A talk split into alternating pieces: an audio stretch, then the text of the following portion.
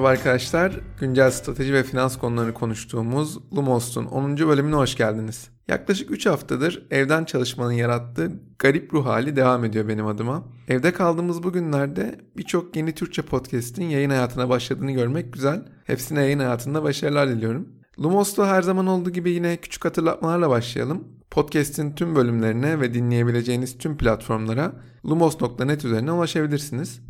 Podcast'in tam metnini ve kullandığım kaynakları Medium üzerinden oluşturduğum blogda paylaşıyorum.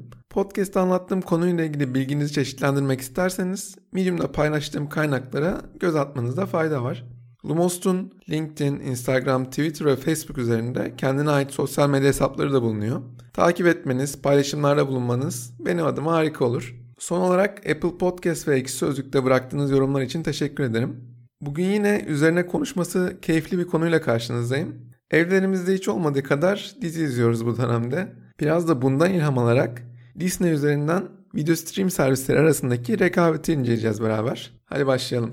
Walt Disney film stüdyolarıyla, uluslararası televizyon ağlarıyla ve tema parklarıyla dünyanın en büyük medya ve eğlence şirketlerinden biri. 2019 yılının sonlarında piyasa değeri yaklaşık 270 milyar dolar. Korona krizi sonrası biraz düşüyor. Piyasa değeri 150 milyar dolara kadar geriliyor.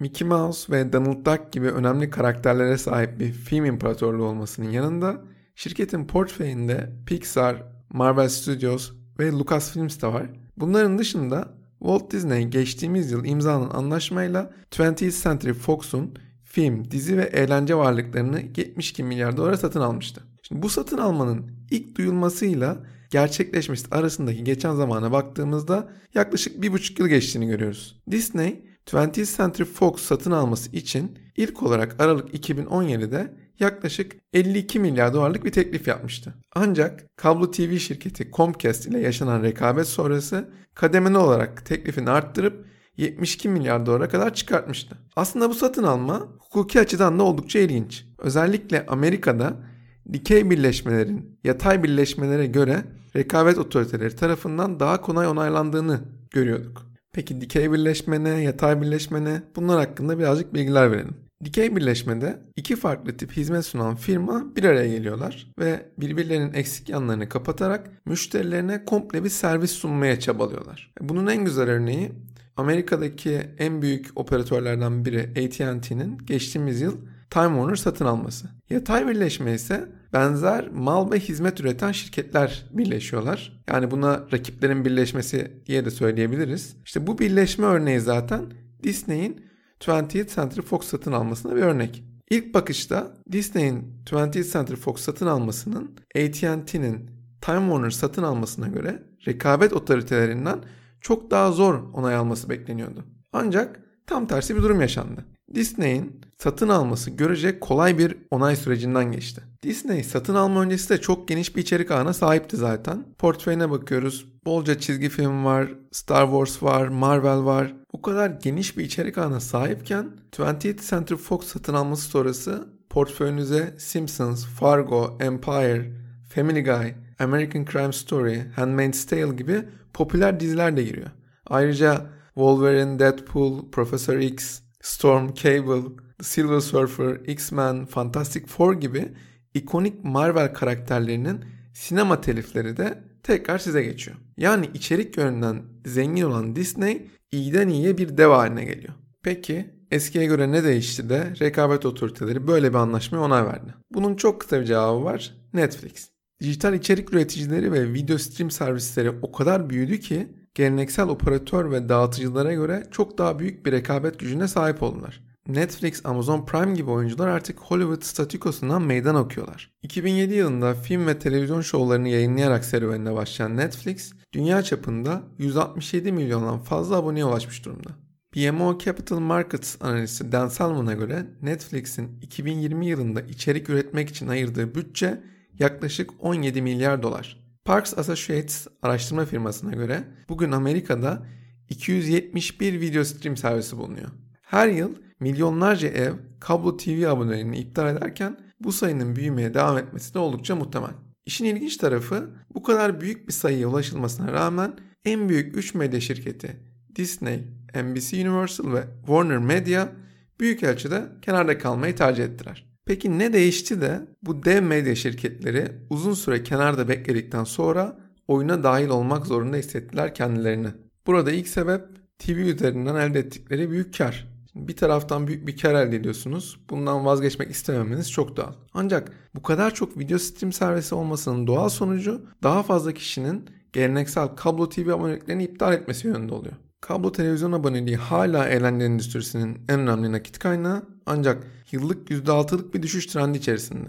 Yani belli oluyor ki uzun vadede bu statülerini çok sürdüremeyecekler. Bu durum Disney ve NBC Universal gibi büyük kablo ağlarını yöneten şirketler için reklam satışlarının azalması anlamına geliyor. ESPN, Fox News ve Bravo gibi büyük TV ağlarının başına yakın vadede bir şey gelmeyecektir. Benim tahminim bu yönde en azından. Ama bu süreçten zararlı çıkacak kablo TV ağı azımsanmayacak sayıda. İkinci sebebe geçelim.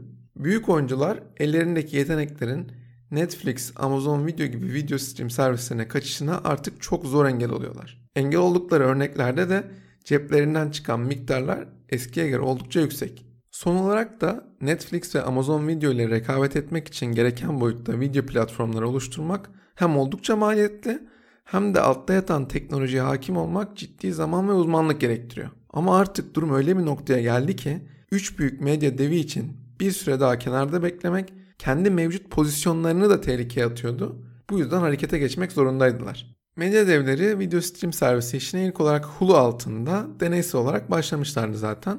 Ama bugün hepsinin kendine ait bir cevabı var. Disney'in Disney Plus ile, NBC Universal'ın Peacock ile, Time Warner'ın da HBO Max ile oyuna dahil olduğunu görüyoruz. İzleyicilere ürettikleri içerikleri ulaştırmak için aracıları kullanmak yerine doğrudan tüketicilere ulaşma şanslarının olması göründüğünden daha büyük bir öneme sahip gibi. Bunun belki de doğal sonucu olarak sinemalarda yayınlanmak üzere çok daha az yeni film çıktığını görüyoruz. Peki giderek kızışan bu yarışı kim kazanabilir? Bu sorunun kolay cevabı Netflix ama ben Disney'in şansının hiç de azımsanmayacak seviyede olduğunu düşünüyorum. Şimdi neden böyle düşündüğümü açıklama vakti. 2010 yılına döndüğümüzde Disney Amerikan Beyzbol Ligi'ni yayınlayan dijital yayın platformu Bamtek'in hisselerini 1.58 milyar dolara satın almıştı. Bu satın almayla Disney Netflix'e rakip olmak istediğini açıkça itiraf etmişti zaten. Bana göre Disney'in ilk avantajı milyonlarca insan tarafından bilinen hikayelere sahip olması. Amerika'da 2019 yılı içinde 532 farklı dizi yayınlanmış ortalama bir izleyicinin bu kadar şov arasında kaybolmaması mümkün değil.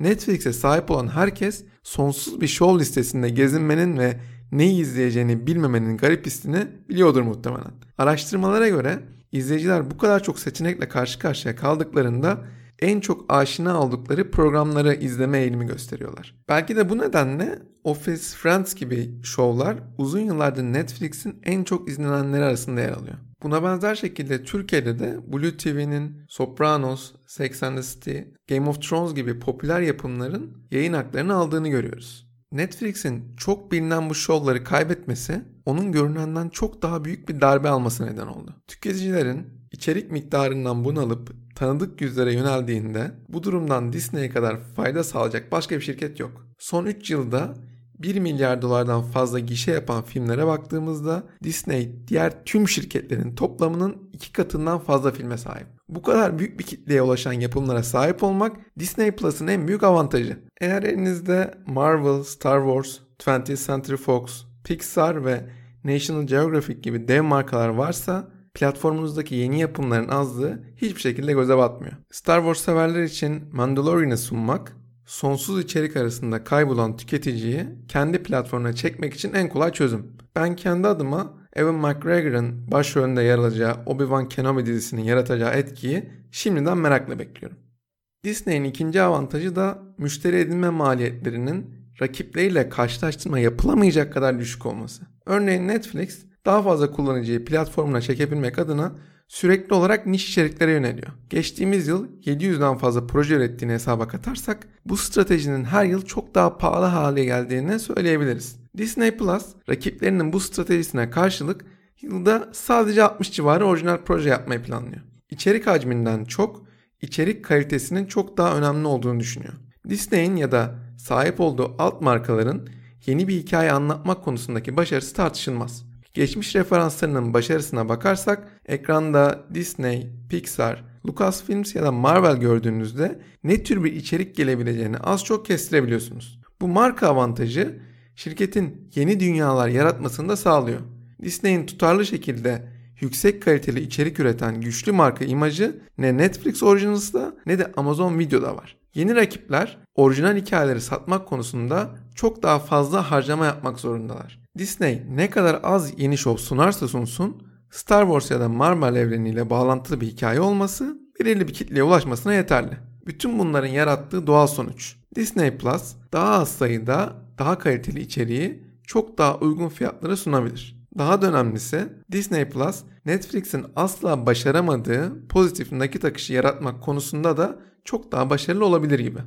Şimdi üçüncü avantajı atlama zamanı. Başarılı bir içerik ürettiğinizde bu içerikten farklı kanallar yardımıyla da değer elde edebilirsiniz. 100 yıldan uzun bir süredir çocuklar için içerik üreten bir şirketten bahsediyoruz. Disney'in müşterileriyle kurduğu çok güçlü bağ çocukluktan başlayıp yaşam boyunca sürüyor.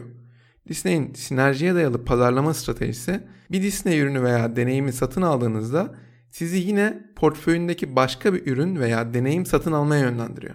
Disney size çocukluğunuzdaki güzel anılarınızla bağlantı kurabilme şansı veriyor. Bunun doğal sonucu ne oluyor? Star Wars gibi yapımlar büyük gişe gelirlerinin yanı sıra ürün ve oyuncak satışlarını da mümkün kılıyor. Büyük tema parklarının merkezinde yine bu büyük yapımlardaki karakterler yer alıyor. Tüm bunların yanında hem televizyon hem de Disney Plus için bu hikayelerin üzerinden yeni hikayeler üretebiliyorsunuz. Netflix'in yalnızca abonelik üzerinden para kazanma şansı varken Disney'in birçok kanal üzerinden para kazanma şansına sahip olduğunu görüyoruz. Disney'in en önemli avantajı belki de bu. Disney Plus'ın Netflix'in çok altında bir fiyatla satışını mümkün kılan sebep de bu olsa gerek. Disney'in video stream servisleri yarışında bana göre son avantajı ise Hulu. Hali hazırda kendinize ait Disney Plus platformuna sahipken aynı işlevde ikinci bir platforma sahip olmanın ne tür bir avantajı olabileceğini sorduğunuzu duyar gibiyim. Bu soruya cevap vermeye ilk olarak Hulu'nun hikayesini anlatarak başlamak istiyorum. 2008 yılına dönelim. Hulu, Netflix'in ilk gerçek rakibi olarak ortaya çıkmıştı. O dönemin en büyük medya şirketlerinin ortak bir çabası söz konusuydu. Netflix'in aksine reklam destekli bir modeli tercih ediyordu Hulu. Yıllar içinde sahipliği sürekli değişen, iş modelinde değişiklikler yapan Hulu'nun bugün yaklaşık 27 milyon ücretli abonesi bulunuyor. Disney'in 20th Century Fox satın almasını bu kadar önemli hale getiren bir diğer neden de 20th Century Fox'un Hulu'daki %30'luk hissesi. Anlaşma sonrası Hulu'daki hisse oranı %60 civarına geliyor Disney'in. Bu sayede hakim duruma da geçiyor. Hemen sonrasında da AT&T'nin Warner Media aracılığıyla sahip olduğu yaklaşık %10'luk hissesini 15 milyar dolar değerleme üzerinden satın alıyor. Son hamle olarak da Hulu'daki son kalan hissedar Comcast ile de anlaşma imzalıyor. Anlaşmaya göre Hulu'nun yaklaşık üçte birine NBC Universal aracılığıyla sahip olan Comcast en geç 2024 yılında Hulu'daki hisselerini Disney'e adil bir fiyat üzerinden devredecek. Adil piyasa değeri satış sırasında belirlenecek olsa da minimum bir değerleme yapmışlar. Şirketin değerini 27.5 milyar dolar olarak belirlemişler. Anlaşmanın Disney açısından pozitif taraflarından bir diğeri de Comcast halihazırda Hulu'da var olan içeriklerini en az 2024 yılına kadar Hulu'ya lisanslamaya devam edecek. İki şirket için de anlaşma oldukça mantıklı görünüyor bence. Disney için aile dostu bir platform olma özelliği her şeyin başında geliyor. Disney Plus'ın Disney'in genel politikasına ve marka imajına paralel yapılanması oldukça doğal görünüyor. Bu şekilde içerik yönünden bir kısıtlaması olmayan Netflix ile rekabet etmek pek kolay değil. İşte bu noktada Hulu sadece yetişkinlere özel yapılan içeriklerin yayınlanabilmesi için harika bir araç haline geliyor. Disney'in Hulu'ya sahip olmasını bu kadar değerli hale getiren bir diğer şey de bundling stratejisinde yatıyor. Müşteriler sadece Disney Plus üyeliği almak istedikleri takdirde aylık 7 dolar ödüyorlar. Hulu ve ESPN'in de dahil olduğu bir üçlü paket isterlerse de fiyat 13 dolara geliyor. Bu üç hizmetin ayrı ayrı satın alındığında ayda 18 dolara gelmesi mevcutta Hulu ya da ESPN aboneliği olan kullanıcılar için bile oldukça cazip bir teklif. Bundling stratejisiyle ESPN Plus abone sayısını bir önceki yıla göre 1.4 milyondan 6.6 milyona yükseltmiş durumda. Abone başına aylık ortalama geliri de 4.5 dolar olmuş. Hulu tarafında da benzer şekilde kullanıcı sayısı yıllık %29 artarak 27.2 milyona gelmiş. Aylık abone başına gelir de 13 dolar olmuş. Disney yerindeki 3 video stream servisini bandır ederek tekil olarak ulaşabileceği satış rakamlarının çok üstüne çıkmış görünüyor. Görünmez bir avantaj da bandır edilmiş bir ürün alan abonenin iptal olasılığının tek bir ürün alandan çok daha düşük olması. Son olarak Disney'in planları arasında reklam gelirleri önemli bir yer teşkil ediyor. Şirketin Hulu ve ESPN kullanıcısını arttırması reklam gelirlerinin de yükselmesini sağlayacak bir hamle gibi. Kullanıcılarını çok daha iyi tanıyabildiği için hedefli reklamlar konusunda yeteneklerinin artması da görünmeyen bir fayda olarak sayılabilir. Yavaş yavaş podcast'in sonuna geliyoruz. Sonuç olarak Disney'in 20th Century Fox'u satın alması kısa vadede Disney'in free cash flow'una büyük bir darbe vurdu. Ancak uzun vadede çok çok çok değerli bir hamle yapmış gibi. Bu ölçekte bir satın almanın entegrasyonunun göründüğünden daha fazla zaman alacağı ve bir dizi olağan dışı gider oluşturacağı kesin. Disney bunun altından kalkabilirse video stream savaşının kazananlarından biri olabilir. Bununla ilgili 4 tane sebep saydım. İlki milyonlarca insan tarafından bilinen hikayelere sahip olmanız. İkincisi müşteri edinme maliyetlerinizin rakiplerinizle karşılaştırılamayacak kadar düşük olması. Üçüncüsü başarılı bir içerikten farklı kanallar yardımıyla da değer elde edebilmeniz ve son olarak elinizdeki servisleri bundle edebiliyor olmanız Disney'i şanslı görmemin en temel sebepleri. Disney'i önümüzdeki dönemleri yakından takip etmeye devam edeceğiz. Görüşmek üzere.